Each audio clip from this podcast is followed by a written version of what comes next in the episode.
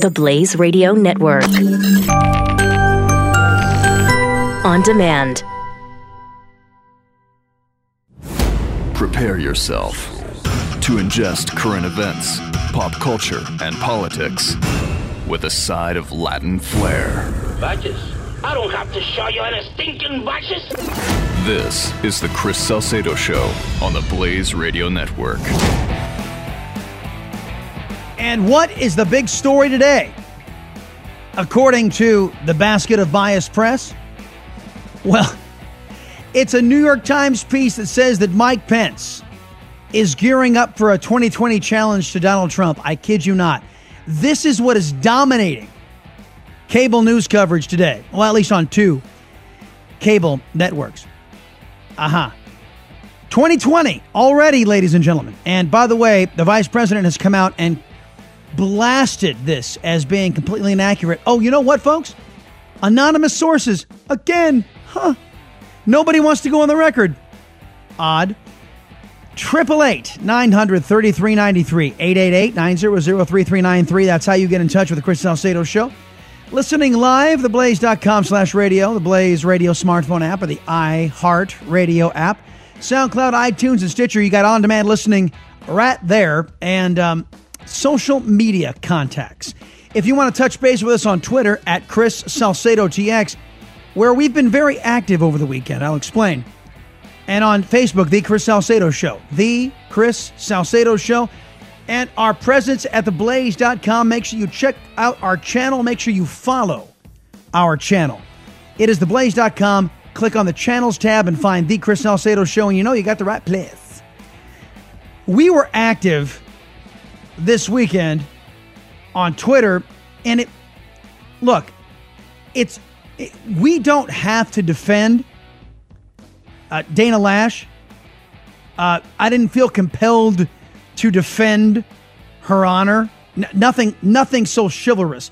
As a matter of fact, I admire the work that Dana does with the National Rifle Association greatly. She works with a buddy of mine named Grant Stinchfield. We had him on the program here a couple weeks ago. Yeah, I guess it would be a couple weeks ago. Anyway, so Dana is doing these ads for the NRA that are not just centered around the Second Amendment, because those who own guns are very well informed and can speak on other issues other than guns, other than the Second Amendment. So Dana has been cutting some ads going after fake news outlets like the New York Times. And one of them got the attention of a CNN contributor. And this guy, this CNN contributor, he's this surprises me. I guess he's former military. This former military guy is so disturbed by our very own Dana Loesch that he reports her. He reports it as a threatening. Listen to this. His name is Mark Hertling. This is the fifth ad from the NRA TV, and they are increasingly shocking and hateful, threatening Americans and institutions. I have reported them.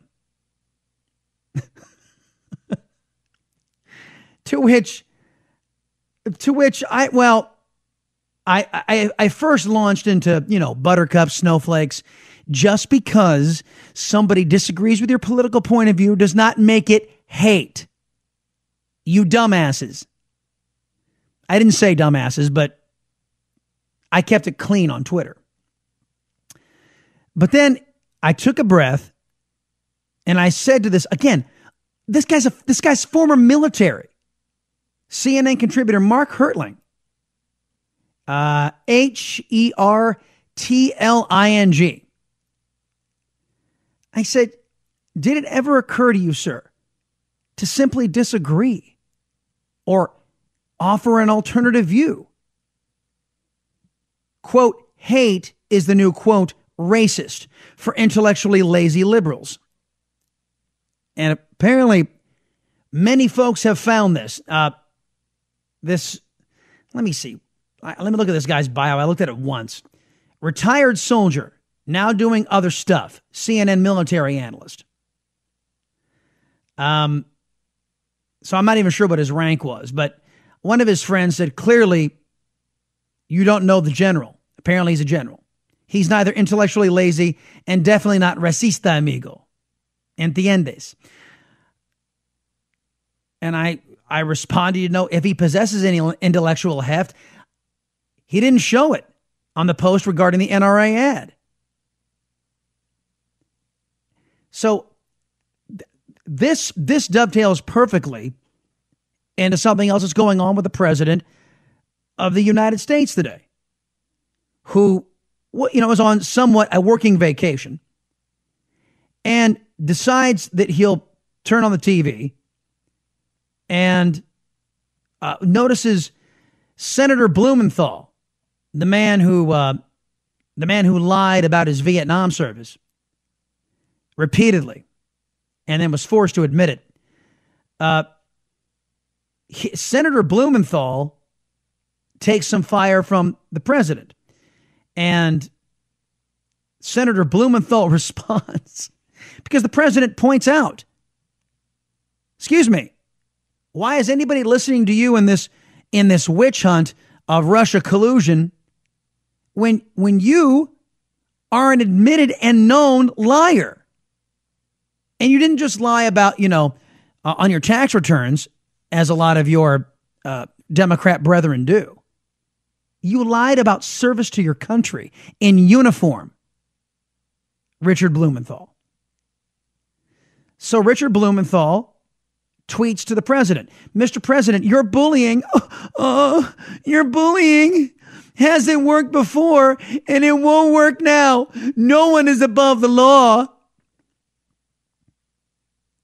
And that was just dying for, you guys know me. That was just screaming for a response. So I did. I put in air quotes, bullying.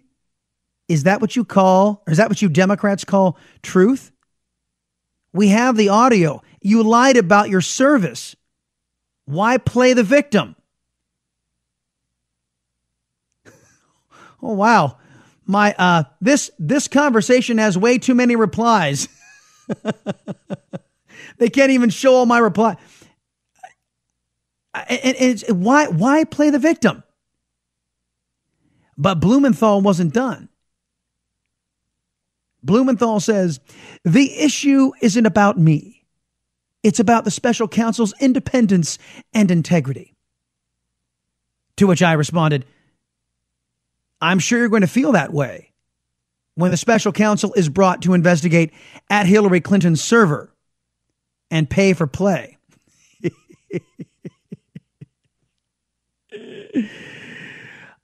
Some guy named Daniel Costa. Gosh, why does that name sound familiar? Not Acosta, but Daniel Costa. Who is this guy? Podcaster and Blockbuster dropouts. Oh, he says the only difference is there is real evidence on DT, which nobody has seen. That's beautiful. Revisionist history, courtesy of liberals. We're going to get into the flip around when we get back, folks. I'll be right back. It's Chris Salcedo Show here on The Blaze. Keep up with The Chris Salcedo Show on Facebook and on Twitter at Chris Salcedo TX. Just another way to stay in touch with Chris on The Blaze Radio Network.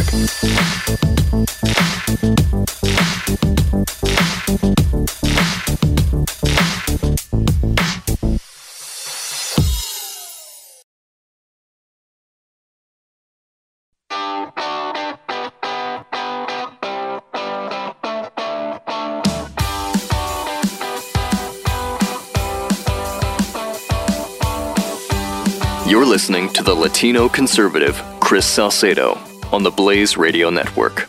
Welcome back, everybody, to Chris Salcedo's show. I am your liberty-loving Latino. Do not confuse me with loudmouth leftist Latinos out there. I actually love the United States of America. Let's get to the flip around. And one more thing before we do that. Whenever I have, like, serious questions, and when I have access, because Dana's just about as busy as we are here on the Chris Salcedo Show, I go to Dana, like, or her husband, Chris. Dana doesn't need help from me to defend herself. I just found the juxtaposition of a general reporting on a Blaze NRA contributor and her advocacy for the Second Amendment, a general calling in on her, reporting her NRA ad to be laughable. These people who are leftists, and hey, he's a general. Leftists come in all shapes and sizes, folks. It's a bit surprising to see somebody of that persuasion, but I guess it happens. But I swear that these people are constantly just looking to be made victims. So the poor defenseless general is a victim of Dana Loesch. They are just a bunch of pansies. Yeah. Let's get out of the flip around. CNN first. U.S. diplomats to leave his country as retaliation for signing that sanctions bill. But here is what Rex Tillerson said about that today. I told the foreign minister that we had not made a decision regarding how we will respond to Russia's request to remove U.S. diplomatic personnel. I asked several clarifying questions just to ensure I understood kind of their thinking behind that diplomatic note we received, but told him we would respond by September the 1st. How do you see this playing out, Elise? Well, if you remember how this originally came about, this is in response to President Obama kicking out Russian diplomats for the meddling in the election. Oh, gosh. So, meddling in the election, Barack Obama kicks out. It was a slap on the wrist, folks. It was a slap on the wrist. And then everything's fine. Then Congress comes up with these sanctions, more sanctions, which... a little more biting. And so then Russia, this is somebody who's an expert. The kicking out of Russian diplomats or of American diplomats out of Russia was in response to this sanctions package. Look, you know me, I would have just assumed, driven back Russian troops out of Crimea. Basically telling the Russians, we're going to pull into that Crimea port. Because our ally, Ukraine, is inviting us, and we don't recognize your occupation of that territory. If you're still there when we get there, we expect to be welcomed with open arms. And we're going to bring some weapons in for our friends, the Ukrainians, our allies, the Ukrainians. And we don't expect any resistance. As a matter of fact, we don't expect you to be there. At any rate, this woman, this all started when Obama... Yeah, right. Everything centers around Obama. Let me tell you something, folks. The retaliation that Obama put out as he was exiting the door after 8 years of Vladimir Putin rampaging around this globe, it was nothing. Nothing. By the way, thank you all you folks who are heading to Mr. Hertling's Twitter account and weighing in. Nice job, folks. Over to MSNBC. Again, an anti-Semitic attack? Right, he didn't talk about that for a very long time. Noted all of that. I want to see his passion against the bigots and the racists, and some are in his base. Be a president for all Americans. It's about time, and stand up against bigotry and hate against any community in this country. He says the base is growing. We're going to examine that very shortly, Dean. Good to see you. Thanks very much. Dino Badella is the host of Sirius XM's Dino Badella Show. It is on 6 to 9 Eastern. Yeah, who cares? The president of all of us. There was a bombing attack on a mosque, and they want President Obama to get out there and condemn it. And, of course, MSNBC's never-ending saga to paint the president and those who support the president as racists. It's like I said at the top of the program, folks. It's just for intellectually lazy liberals who can't argue the merits of a situation. They have to, it's racist. It's hate. It's racism. It's hate. It's their fallback position. They have no ability to justify their left-wing policies. So they just cry hatred, cry racism. Same old saw, different day. Let's go over to Fox. Or deny the reporting. President Trump last week called any allegations of collusion between his campaign and Russia a total fabrication. Let's bring in Ali Watkins, national security correspondent for Politico. Ali, so far there has been no evidence brought out of collusion between the Russians and the Trump campaign. Yeah, I mean, we're kind of in the same place where when we started, right? There's a lot of smoke, there's a lot of circumstantial evidence, but we're finally kind of seeing what everyone's been waiting for, that these investigations are starting to get off the ground, they're starting to accelerate, they're moving quicker. Yes, after a year, over a year. Oh, now they're starting to accelerate off the ground. FBI has been investigating for a year, madam. Oh, now, but now, folks, now things are just starting to get moving. So in about 2.5 years... we can get this all resolved after leak coming from the special counsel Mueller's investigation. You know, the hugely conflicted Mr. Mueller, as he has tons of conflicts of interest, but he's still in charge of this investigation. And you've got members of Congress, even some in the Republican Party, crafting legislation to make sure that the man with bias against Trump stays in there, with huge conflicts of interest against Trump, stays in there. Let's get into this.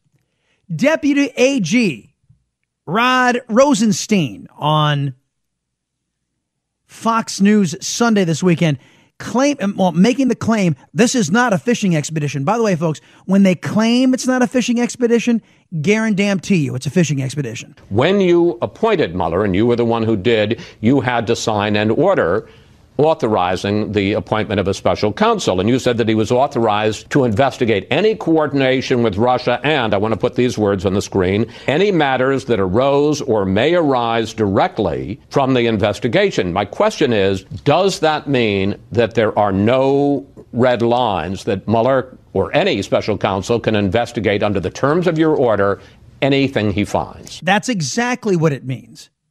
And that's why so many people are ticked off, because Deputy AG Rosenstein basically gave the equivalent of, hey, Bob Mueller, we're going to appoint you to do the special counsel and sky's the limit, bucko. Go for it. Sky's the limit. Do whatever the hell you want. And many people are alleging that Mr. Rosenstein, this is all set up. Mr. Rosenstein, it makes no sense. The wording of the parameters for this special counsel, Bob Mueller, says everything. There are no constraints to where this will go. And the reason why you convene a special counsel with that loose of a parameter is because you need something. Something will happen.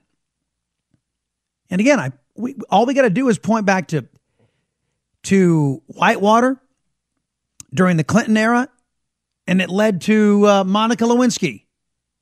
And the lying about the affair with Monica Lewinsky had nothing to do with the original investigation. Then we go to the special counsel investigating the Valerie Plame leak. And the only indictment that was handed down was Scooter Libby, 2 years up the creek, having nothing to do with the original special counsel, a process crime. That's it. And this too. It's almost like it's standard operating procedure that if you get somebody in there who is a Republican or the opposite party's in charge, convene a special counsel. Pressure until you convene a special counsel to find something so you can keep the press narrative alive and damage the administration. The problem that happened in the Clinton administration is he happened to come off of the great leadership of Ronald Reagan, and the economy was rip-roaring, so nobody really cared about all the inside politics, about Bill Clinton getting impeached. Nobody cared. He stayed in office. Anyway, I got more on this. Rod Rosenstein says some pretty perplexing things on Fox News. We'll go about it coming up next. 888-900-3393. The Chris Salcedo Show. On the Blaze Radio Network.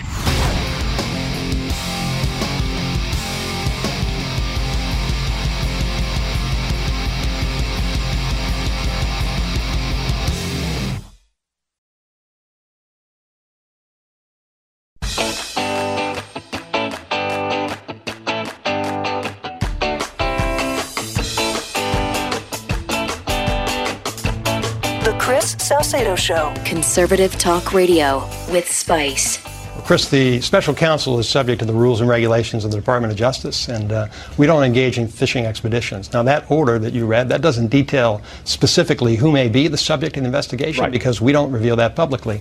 But Bob Mueller understands, and I understand, the specific scope of the investigation, and so, no, it's not a fishing expedition. We don't do fishing expeditions, says Deputy AG Rosenstein. But they do. And they have done in the U.S. Justice Department just that. Fishing expeditions. In the Clinton era and in the Bush era. So why is this going to be anything different? It won't be. Mr. Rosenstein, if he didn't do this with intent, he did it rather stupidly. And this administration and the American people who voted for this administration for the change that it was supposed to represent will be paying a price for it. Either he got gun shy, or this is all part of the plan to delegitimize Trump by unified Republican and Democrat Party together. The leadership, the establishment, the deep state, whatever you want to call them. Now, Deputy A.G. Rosenstein, I think, gave us a little window into what he's all about as he was talking with Chris Wallace. Here he is pretending that Mueller's investigation and what comes out, all these leaks, that he doesn't know if what's being leaked out of the investigation is credible. Now, now think about that statement. Now, he's going to tell you that he and Bob Mueller are the authorities on what's happening in the investigation. And, well, listen to his words and then tell me if this makes sense to you. In the course of his investigation of the issues that he is looking at, if he finds evidence of a crime, can he look at that? Well, Chris, if he finds evidence of a crime that's within the scope of what Director Mueller and I have agreed is the appropriate scope of his investigation, then he can. Which we've already determined. There is no scope. There is no limiting principle. He's to look into Russia collusion and anything else he finds. That's pretty damn broad, if you ask me. If it's something outside that scope, he needs to come to the acting attorney general, at this time me, for permission to expand his investigation. But we don't talk about that publicly. And so the speculation you've seen in the news media. Okay, wait a minute. We don't talk about that publicly. I'm assuming he's meaning himself and Bob Mueller. We don't talk about it publicly. So Deputy A.G. Rosenstein and Bob Mueller, they are the men who know. Now listen again. Permission to expand his investigation, but we don't talk about that publicly. And so the speculation you've seen in the news media, that's not anything that I've said. It's not anything Director Mueller said. We don't know who's saying it or how credible those sources are. We don't know who said it or how credible those sources are. What do you mean? How is that possible? That the man who called for the investigation and the man who's running the investigation has no idea whether the leaks to the press are credible. Well, they ought to know, right? Since they are the ones in charge of the investigation and conducting the investigation, these reports that are being released, you should know whether they're credible or not. But he gets on Fox News Sunday and says, oh, I don't know whether they're credible or not. You should, as a matter of fact, as being an insider into the investigation, Bob Mueller and you, A.G. Rosenstein, should be able to say, well, yeah, that report is bogus. Not that you would be about that, but this whole notion that you have no earthly idea, you may not say, but to jump on Fox News Sunday and say, I don't have any idea if it's credible. You're the only one who would. I'll ask about this, of course, because you had 10 Star and Whitewater, and it began with a failed real estate deal in Arkansas and ended up with Monica Lewinsky. To expand, he would need to get approval from you to expand the nature of the investigation. That's correct, just as did Ken Starr. You know, Ken Starr received an expansion, which I believe was initiated by the Department of Justice, by Janet Reno, that resulted in that investigation. Yeah. So what really bugs me about this is that Rod Rosenstein gets up there and has the parameters shown to the American people, which are basically no parameters, and then has the gall to say, oh, but there are parameters. and I can see none. I can see none. And then he says, all of these reports that are coming out in the press, I have no idea whether they're credible. What do you mean? You don't. If you don't, who does? If Bob Mueller doesn't know whether they're credible, who does? Now, Senator Tom Tillis, North Carolina, he's one of these establishment guys, by all indications. I don't know him well. But after hearing what he said over the weekend and knowing that he is one of the Republican co-authors of a bill to keep Bob Mueller, a man with tons of conflicts of interest in this case, in charge of the case, he was talking about it with Fox News Sunday's Chris Wallace and saying and trying to justify why he insists that Mr. Mueller, conflict-ridden as he is, must stay. But there seems to be some belief, and this certainly is backed up by what Senator Kuhn said, concern about this president and his reaction, very negative reaction, to Special Counsel Robert Mueller's investigation. Well, I think that's right. That's why we put the effective date back to the date of the hire of the current special counsel. But this is an opportunity. Oftentimes when you have the other party in the White House, people want these kinds of things, but they don't have the majority support to do it. So you get what he's saying. When there's majority Democrats in the House, they won't do this kind of thing to a Democrat president. Meaning there was no chance that Harry Reid and Nancy Pelosi were going to push for this kind of reform while there was a Democrat inside of the Oval Office, because that Harry Reid, in particular, was in charge of protecting Barack Obama's worthless rear end. But here's Tom Tillis saying, but we Republicans will stab our party in the back. And we will do these things. This is an opportunity to put something on the books that applies to this current situation, but it will be in effect going forward. This is very important. It's an important part of what we need to do to reestablish the public trust in the Department of Justice.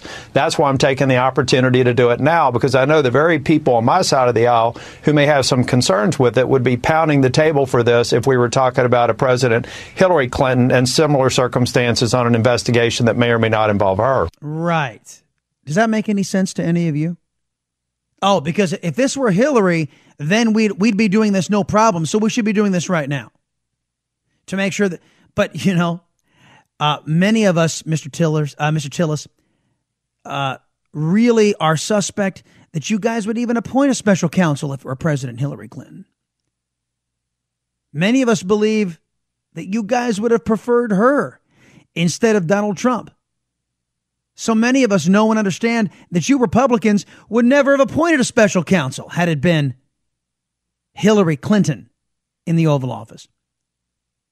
Not to mention the fact that James Comey, the former director of the FBI, said she violated the law but declined to prosecute. Yeah, she violated the law, but we're not going to prosecute. So you'll forgive us, Mr. Tillis, if we don't have faith in the Republican Party doing the right thing. Not to mention the failure on Obamacare and all that's kind of fresh in our minds. Well, I think actually maybe the Republicans should get some credit for showing independence and not necessarily deferring to a White House that happens to share their party. Oh, yes. Because the Democrats were all too willing, folks, never to stand up to Barack Obama. They gave Barack Obama anything Barack Obama wanted, they gave it to him. So here's Senator Tillis from North Carolina saying, hey, give us some credit. We will throw our own president under the bus. Give us some credit for that. Guys, come on. Never Trump as the day is long. One of the mistakes that Congresses have made over the past 70 or so years is convey a lot of authority down the street that they should have never allowed to leave the Congress. Take a look at the deference that's made to all these bureaucrats. Yeah, where were you, Mr. Tillis, during the Obama administration? Where were you jumping on Fox News Sunday, sir, during the Obama administration, decrying and pushing for limits on executive power when Obama was abusing it and us? Senator Tillis from North Carolina, where the hell were you Oh, that's right. That would be viewed as partisan, not showing independence, right? Writing regulations with very little control on the part of Congress. There's a number of things now that I think we should focus on that wrestle back power that is appropriately centered in the Congress, not down the street. Now, he's right about that in their zealotry to avoid responsibility for anything they do, many members of Congress, both parties, but majority Democrats, have abdicated their constitutional responsibility and given it to the chief executive, the president of the United States. So Mr. Tillis makes a valid point, but the reason why his point is undermined is because he wasn't a champion of this kind of thing when there was a Democrat in the Oval Office. He's only a champion of this thing when there's a non-establishment Republican sitting in the White House. I'll be back in a minute. Dismantling liberal ideology, one issue at a time. This is The Chris Salcedo Show, The Blaze Radio Network.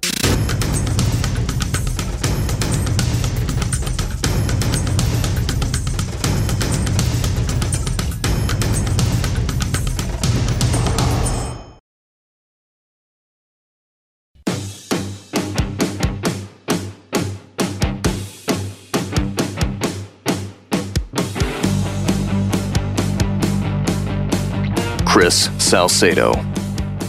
Oh, look, it's John Harwood on MSNBC. He's the CNBC blowhard who blew that debate, remember? Called Trump a clown. The man who's now president of the United States. Welcome back, everybody. Now, coming up next hour, we'll talk about a little bit more Tom Tillis when it comes to the context of the Obamacare debate. And Maxine Waters, crazy Auntie Maxine's at it again. That woman is dumber than a bag of rocks, and I will prove it. Coming up on the Salcedo Show. Meantime, we started out the hour talking about, triggered Democrats, left-wingers who can't stand, like the aforementioned general who was triggered by Dana Loesch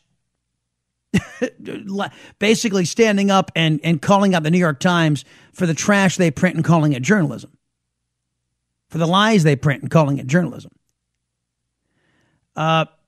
Something that's in that vein, which gives you guys an indication of who our political opposition is and why we fight them.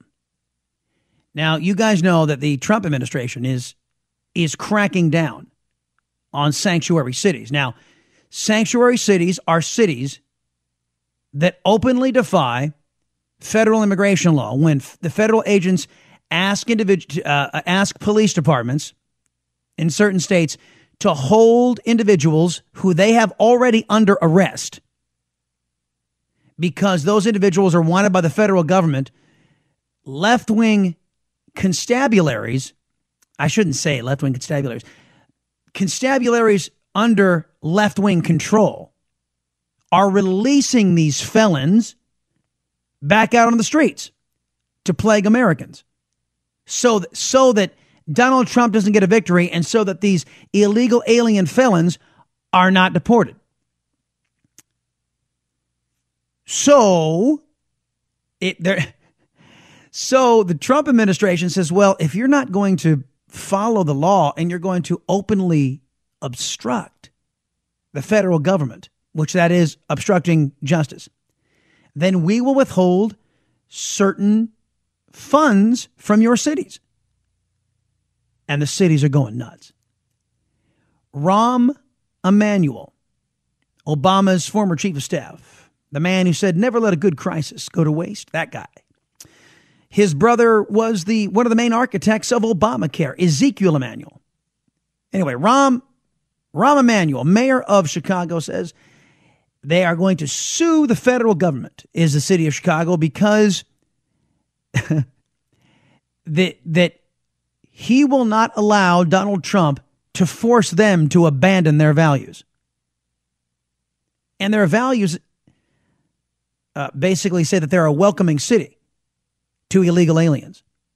That's their values. Their values are sympathy for illegal alien felons, Their values are anti-rule of law. So Mayor Rahm Emanuel is pledging that the city of Chicago will stand up and sue and fight for their right to continue to violate the law and to continue to imperil U.S. citizens in the Windy City. Is it any wonder, folks, why I oppose these people? It is because of their stand. After the election, we had determined where the Democrat Party had fallen to, where they had descended to. And they were, at the time, against Bibi Netanyahu, a conservative, and the moves being made by Israel. So I called them an anti-Jewish state. They were pro-Black Lives Matter, who called for the death of white people and called for the death of cops. So we called them anti-cop and anti-white. They keep hands off of Muslims, but always come down on Christians, so we call them the anti-Christian party. They're also the anti-rule of law party, as demonstrated by Rahm Emanuel in Chicago.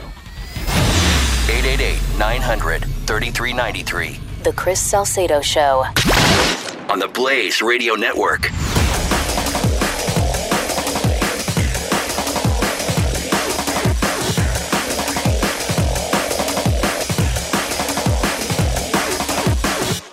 The Blaze Radio Network. On demand. Prepare yourself to ingest current events, pop culture, and politics with a side of Latin flair. Badges? I don't have to show you any stinking badges. This is the Chris Salcedo Show on the Blaze Radio Network. Hour 2 is underway here on the Chris Salcedo Show. Coming up at the bottom of the hour, we will get our buddy Dr. Dennis Dervelle back on. Because as you may or may not have heard, ladies and gentlemen, the Republican Party has abandoned repeal of Obamacare. As a matter of fact, this is what they have devolved into over there on the Republican side. They are either trying to team up with Democrats to fix, to quote unquote, fix what I believe is unfixable, Obamacare. Or they're going to team up with Democrats to come up with a new socialized medicine model. But that's it. And the Democrats are in no mood to help. They have every intention of letting these Republicans fail and flail. I think Susan Collins rather enjoys the Democrats being in the majority, as does Rob Portman, as does John McCain, as does Lisa Murkowski and Shelley Moore Capito. They're more ideologically aligned with the Democrat Party, don't you think? I think so, too. Now, look, we've talked about this. I don't want to say ad nauseum because I think it's an important conversation to have and continually have. And many of you have already stumbled across this, and maybe I'll tell you guys about it now. It's on the Chris Salcedo Show Facebook page, and it's pinned at the top. You guys remember we had a listener.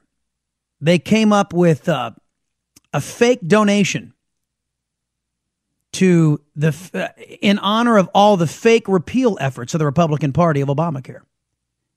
So they sent in the show donation to match the show votes for repealing Obamacare.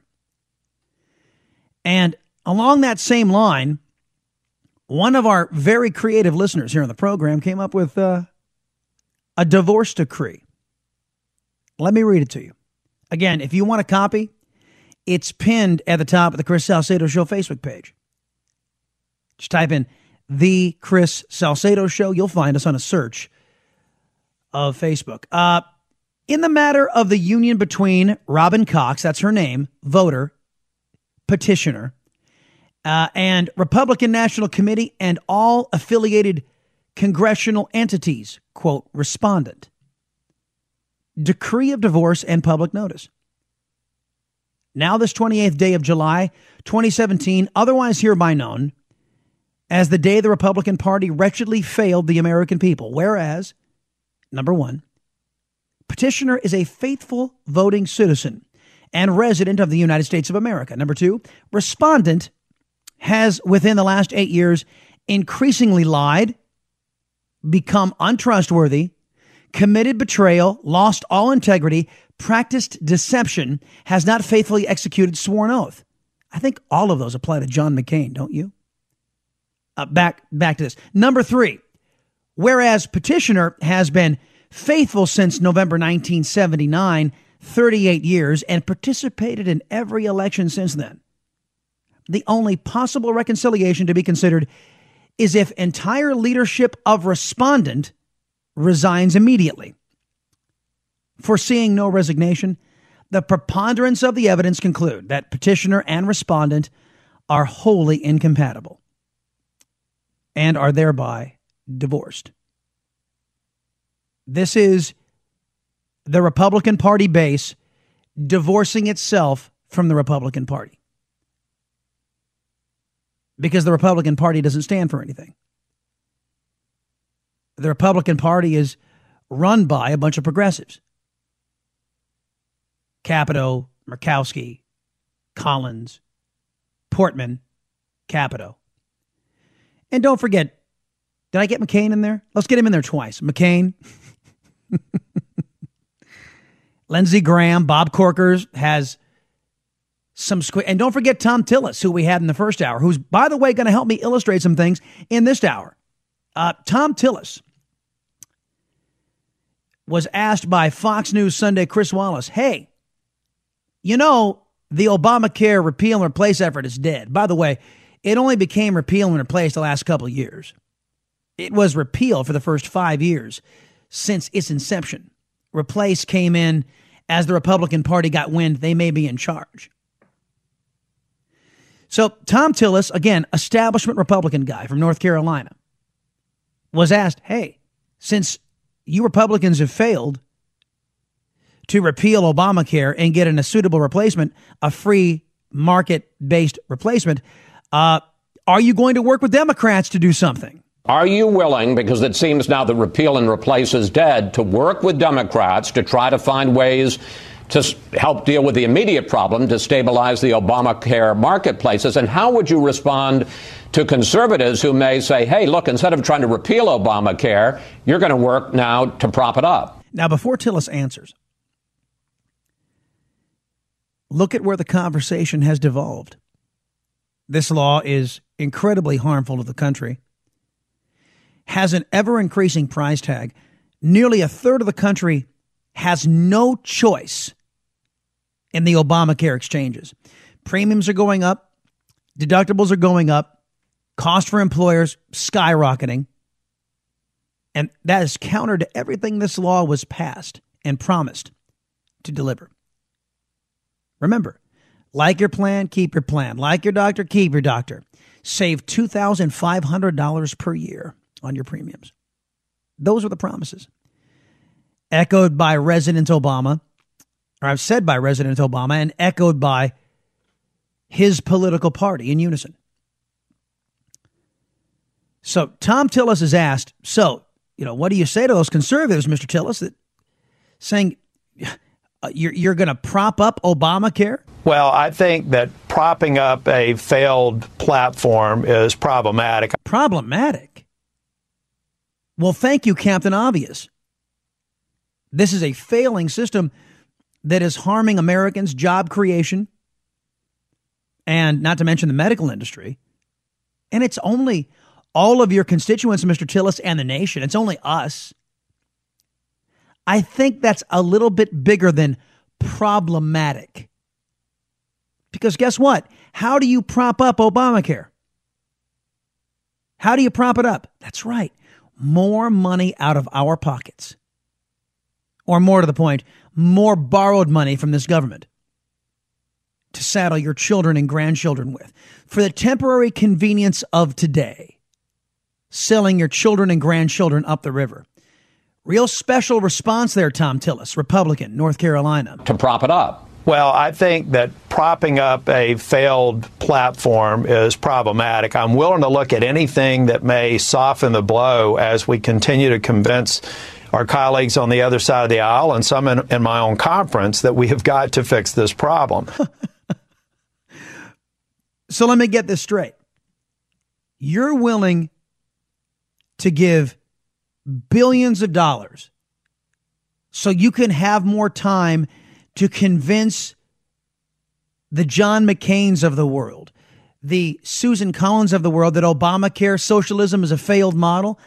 Sir, with all due respect, Senator Tillis, you don't have a snowball's chance in hell of convincing Senator McCain or Senator Collins or Lisa Murkowski that socialism is a failed model.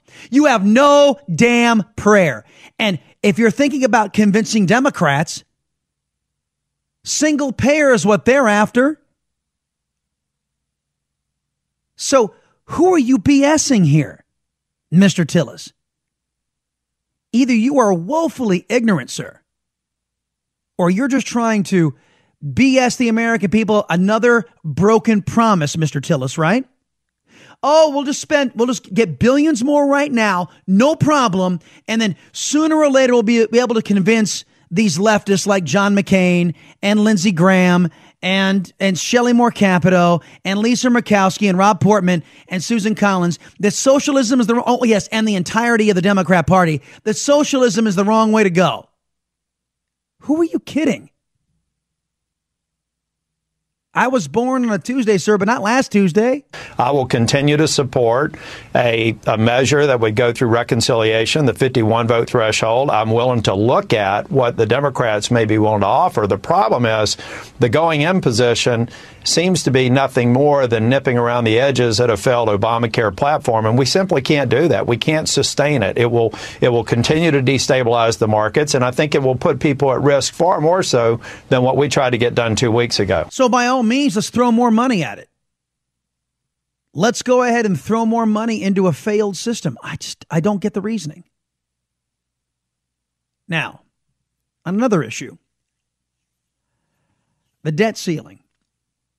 Tom Tillis, again, establishment Republican type, North Carolina, was asked about passing. Now, you guys know what the debt ceiling is.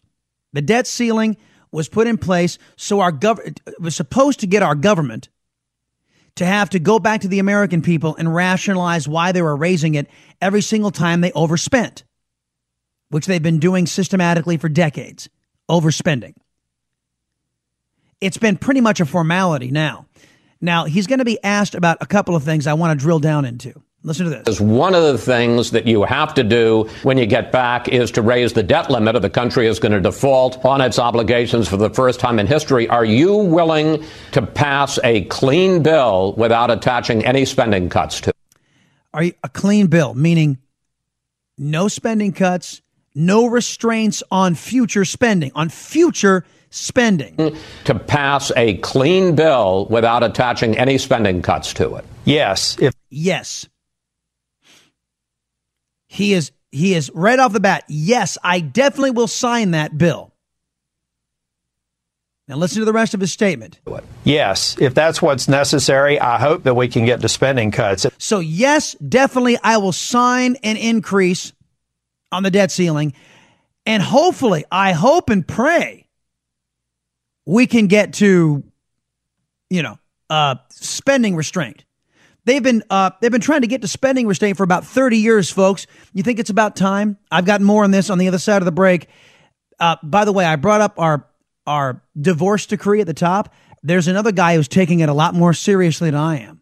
There's a guy out there who is suing the Republican Party because of their broken promises. Back in a minute. The Chris Salcedo Show here on The Blaze. Reminding America that limited constitutional government is cool. The Chris Salcedo Show on the Blaze Radio Network.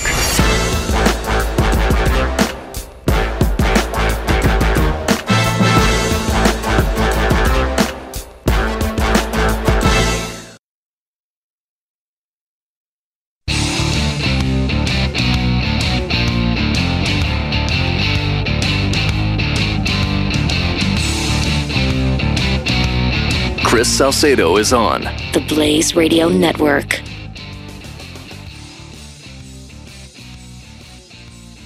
Are you willing to pass a clean bill without attaching any spending cuts to it? Yes, if that's what's necessary, I hope that we can get to spending cuts. At the end of the day, Chris, the American people need to know all we're doing is saying that we're committed to paying our bills. This isn't about new spending. This is about agreeing to pay for the obligations that have already been made, many of which, incidentally, I disagree with. We shouldn't be spending the way we're spending in this country. The American people know that the reason why we have to raise the debt ceiling is because people in Congress have no mind toward fiscal restraint. The Republican Party is not talking about cutting spending. The Democrat Party never talks about cutting spending. Nobody has a mind toward fiscal sanity in Washington, D.C. The American people get it, Senator Tillis. We understand that it's because you guys spend more than we give you in taxes. We get it.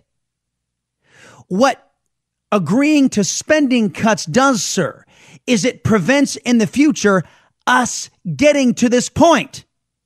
It puts us on a trajectory back downward so that we are spending only what we bring in, Senator Tillis. That's why people who have a mind toward fiscal sanity say, if we're going to raise the debt ceiling, we must have an equal amount of cutting of spending to help blunt this rapid increase, this insatiable increase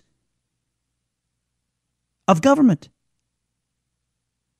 And a lot of the investments in government are wasted, sir, on failed programs, sir, that your side, your Republican Party, doesn't have the guts to cut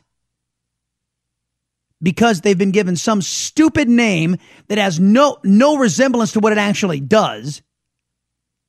Well, you can't. It's the Child for Sainthood and Nutrition Act. What, are you against God and feeding children? And all it is some Ponzi scheme for some left-winger to skim off the top. It's so frustrating. So there you go. You have Tom Tillis saying, well, yeah, I'll vote for a clean debt ceiling increase if that's my only choice. And the way the Republican Party is caving to everything the Democrats are doing, that's going to be the only choice. But I really don't want to do it, says Tom Tillis. And dollars to donuts, folks, there'll be tons of senators out there in Congress. I really don't want to do it. I would much prefer to do some spending cuts, but, you know, this is the best we can do. We need super majorities now. First it was, well, just give us the House. We'll take care of that. Well, just give us the House and the Senate. Okay, well, give us the House, the Senate, and the White House. And then, you know, we'll get America back on the right track. How's that all working out? Another example from Tom Tillis. Again, establishment Republican type, so-called Republican from North Carolina, on with Fox News Sunday, was asked about tax reform. This 75,000-page insult to America's intelligence.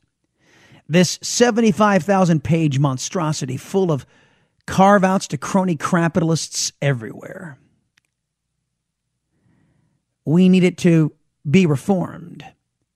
We need it so that it's simple, so you can do it on a postcard, because the American people, after decades of enduring this piece of crap, and that's what Washington, D.C. has gifted us. The tax code is a piece of crap, courtesy of the Republican and the Democrat Party. So America has earned a break from this piece of crap. And Tom Tillis is asked about it. We did tax reform in North Carolina. It's had extraordinary results. We have to do it for the nation. It's a promise we made, and it's a promise we need to keep. Anybody see anything or hear anything wrong with that statement? Let me replay it again. We did tax reform in North Carolina. It's had extraordinary results. We have to do it for the nation. It's a promise we made, and it's a promise we need to keep. Oh, you mean like the promise you made on Obamacare? You mean like that one? I mean, actually, it's just like that one, isn't it, Senator Tillis? Isn't it? If you're driving, folks, don't do this, but show of hands out there in the my beloved Chris Salcedo show audience. How many of you have faith in the Republican Party? They'll do a damn bit of anything that is to the benefit of us. I have no confidence. Zero confidence. The majority of this Republican Party is dedicated to joining their Democrat friends and stopping Donald Trump. Every day that goes by, I'm more firmly convinced of that. And I hope the voters let them know that you guys see it too. This inability to deliver for the American people isn't lost on a lot of Americans, in particular this guy in Virginia. A Republican donor, writes The Hill, in Virginia has filed a lawsuit against the National and the Virginia Republican parties, accusing them of fraud and racketeering for raising millions of dollars in donations, knowing they wouldn't be able to repeal Obamacare. His name is Bob Hegman. And he's suing because the Republicans, it's hard to tell the difference. The Republicans promised for 7 years they're going to repeal Obamacare and didn't follow through. Now he wants his money back. And there's talk of making this thing a class action lawsuit, folks. I think I'd join. The Chris Salcedo Show will be right back. The Blaze Radio Network.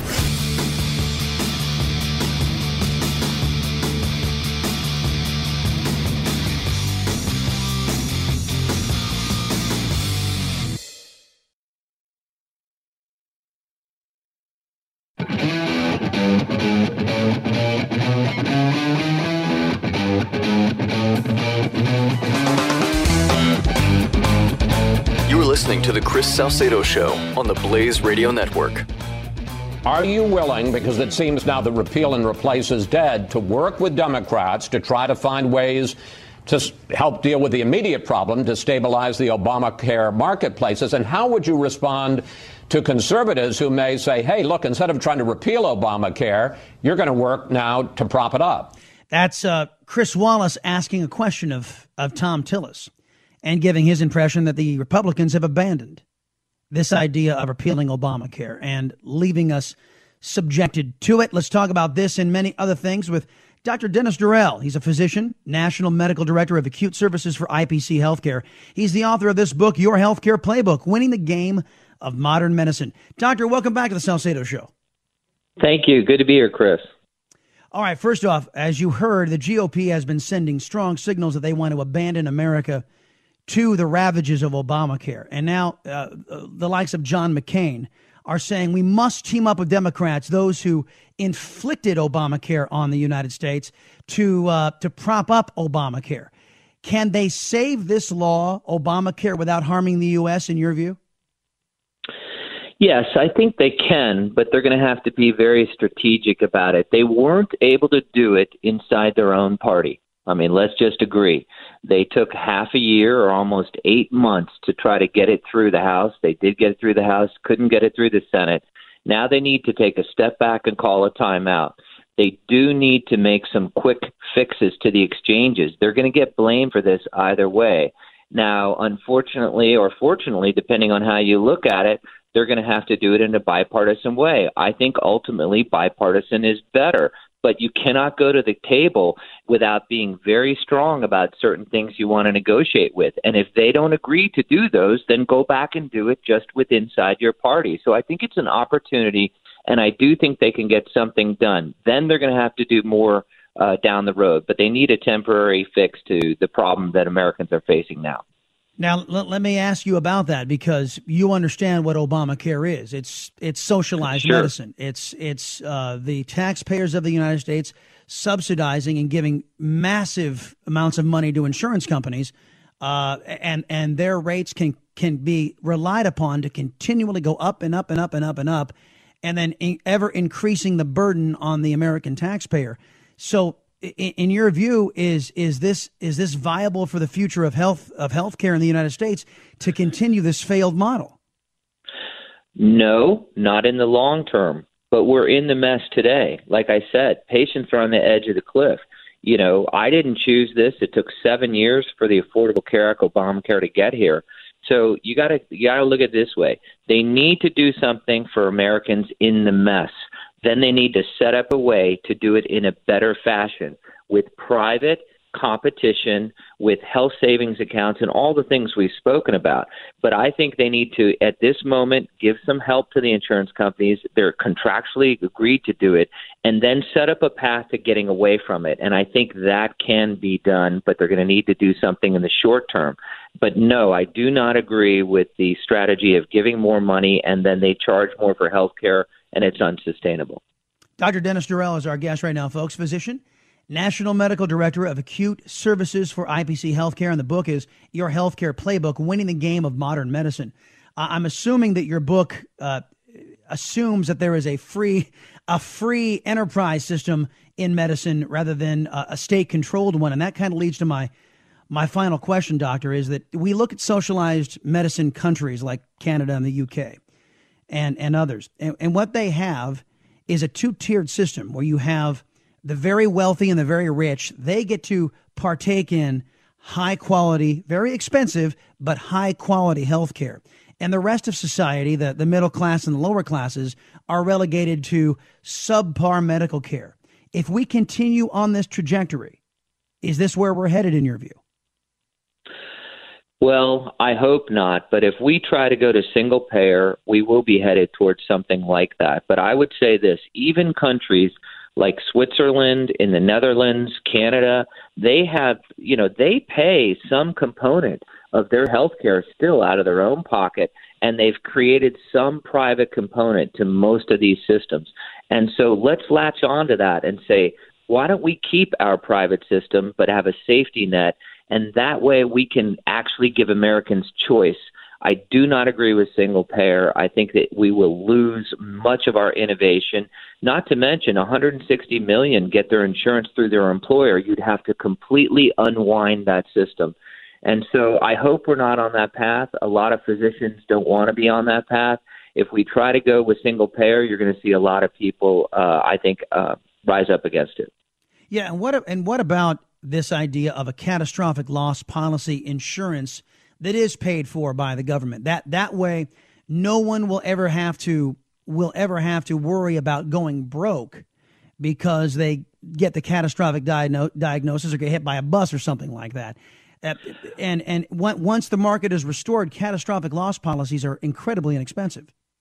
Yeah, I think that's exactly right. I think that we should have some form of incentive, a carrot, to get young people and healthy people to buy these plans. Make them catastrophic. In fact, I would give them a discount if they agree to be assigned to a certain insurance pool to help that pool. Let's do some auto enrollment where they could opt out. I believe that most Americans should get that catastrophic plan, and then you could layer a health savings account, even where you give them a certain amount of cash for their out-of-pocket if they're lower income. And that kind of system, I think, could work very well, and we should at least have that in place. If you want to buy more insurance, go ahead. I mean, that's the American way. Yeah. And of course, when you buy or you get old enough to buy your own insurance or get it provided by your health or by your workplace, then the government's responsibility would go away and they could stop paying on that. Dennis Dervelle, everybody. Yes. He's a physician, National Medical Director of Acute Services for IPC Healthcare. And the name of the book, Your Healthcare Playbook, Winning the Game of Modern Medicine. Sir, it's always a pleasure talking to you. Thank you. Love to be back. Take care. Thank you, sir. Appreciate that. Telephone number, folks, you want to weigh in is I just lost the phone number. It was sitting right here in front of me. 888-900-3393, 888-900-3393. Maxine Waters went on a bit of a, well, she went off the deep end last week on The View, and I wanted to address it. Maxine Waters, she was in very friendly territory, you know, with Joy Behar and all those folks who, you know, rule of law be damned, as long as they can get rid of those with whom they politically disagree. So here's Maxine Waters applauding felonies happening in the government, making us less safe. by government officials who are leaking on Trump. We have to be bothered by these phone conversations, these confidential conversations that he had with Mexico and Australia that were just illegally leaked to the Washington Post. There's a lot of Democrats that are disturbed by this because it threatens our national security. Are you disturbed by it? No, not at all. I am so glad they're telling us what's going on. And we don't need to hear these conversations. They're confidential. This threatens national security. I need to hear these conversations. I need to hear. So Maxine Waters, a sitting member of Congress, saying she needs to hear these conversations and they need to keep on getting leaked, encouraging those who are of her mindset. Let's be honest. Those who are just like Maxine Waters inside of the federal government, who are leaking, yes, they're doing damage to Trump. There's no doubt about it. But they're also harming foreign countries and also harming our own country as far as national security is concerned. Unfortunately, this is his problem. He is in a White House where he's got people working for him that don't believe in him, don't like what he's doing, and they're trying to tell the American public something. They're whistleblowers. Yes, they're not leakers. America loses here. Oh, Joy Behar. They're whistleblowers. Well, what have they blown the whistle on, Joy?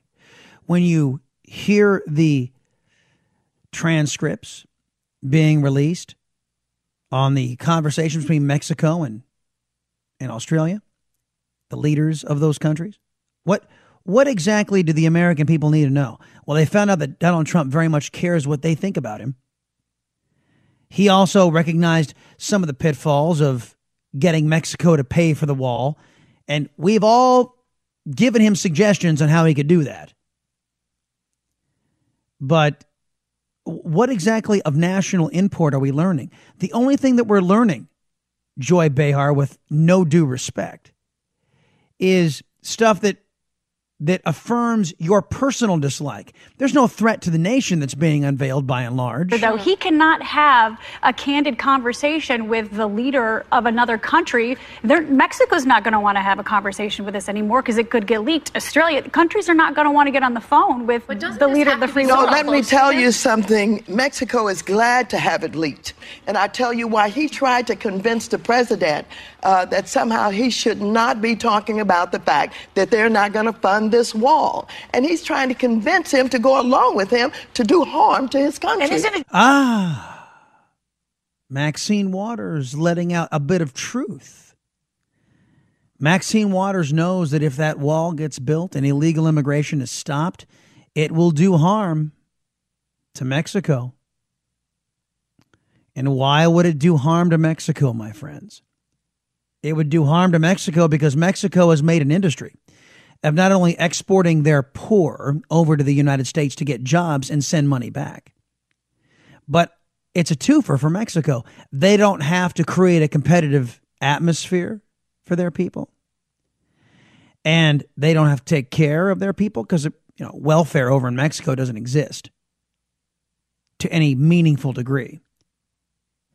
And so they get to offload their poor. They don't have to take care of them. The poor gets work up here in the United States and sends money back to Mexico, all illegally. And Maxine Waters just admitted to it, that if you stop illegal immigration, it harms Mexico. Mexico profits when American laws are disobeyed. Good that his supporters hear that. They've been believing in all the lies about building the wall. Now they know he's been lying. And they know that the American taxpayer is going to pay for it. If this leak can happen, for this president, that means that it can happen for any president. And other countries will look at us and say, you know what, the United States of America as a whole is not a secure place where we can have Obama. If you have people from Obama. It didn't happen to Obama. Do you guys... Joy Behar is probably one of the more incredibly stupid women. And the only one on that set that was more stupid was Maxine Waters. The leaks in the Obama administration happened, Joy Behar. As a matter of fact, your boy Obama tried to charge James Rosen of Fox News with a crime because he was doing his job, harassed his parents. They tapped the phone records of the Associated Press. Joy Behar did the Obama administration. Don't you remember any of this? in a rare display of unity, all news agencies decried the chilling effect the Obama administration was having, pledging to go after journalists. No. The administration coming out and saying, I would go crazy if this were happening. No, but let me tell you, the leadership starts at the top. Yeah, right. Dan Bongino put this in perspective for everybody. This is illegal, fraudulent, criminal activity from a bunch of fakes inside the government that don't have the guts to go on the record and actually face the consequences for their illegal actions. You know, Maxine Waters is a fraud. And I don't use that term lightly. I can prove it to you. She's an actual fraud.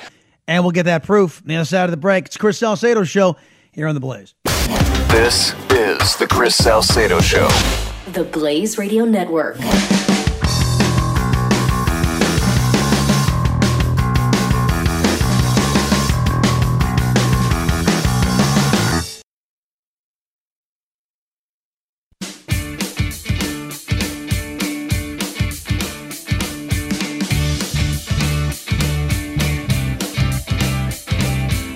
You're taking in a little Latin flair with Chris Salcedo on the Blaze Radio Network.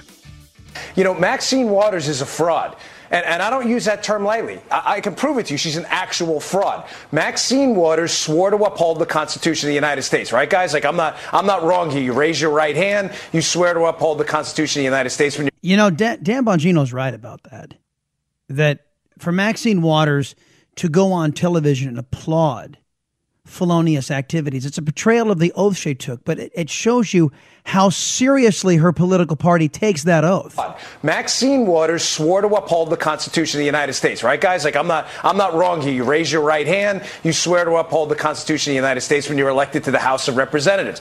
She's then suggesting on a national television show that people should violate the law, violate the Constitution of the United States and break the law, destroy our efforts in international diplomacy to advance her sick political agenda for impeachment for a crime that doesn't exist. I mean, this is the definition of insanity. This woman should be embarrassed. She should be laughed off the political stage. It's amazing what's going on. But she's not. As a matter of fact, there's a report out there. Some Democrats are observing that she could be the next Speaker of the House if the Democrats take over control in 2018.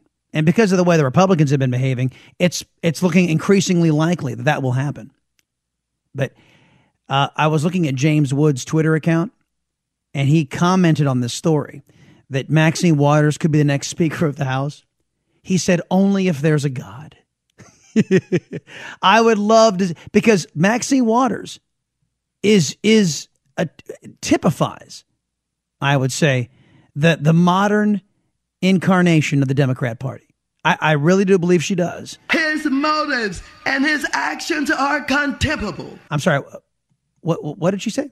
His motives and his actions are contemptible. Contemptible. I said that there was only one more person that was a little more loopy than Joy Behar, and that was Maxine Waters, folks. See you tomorrow. This is The Chris Salcedo Show. Part of the next generation of talk radio. This is the Blaze Radio Network.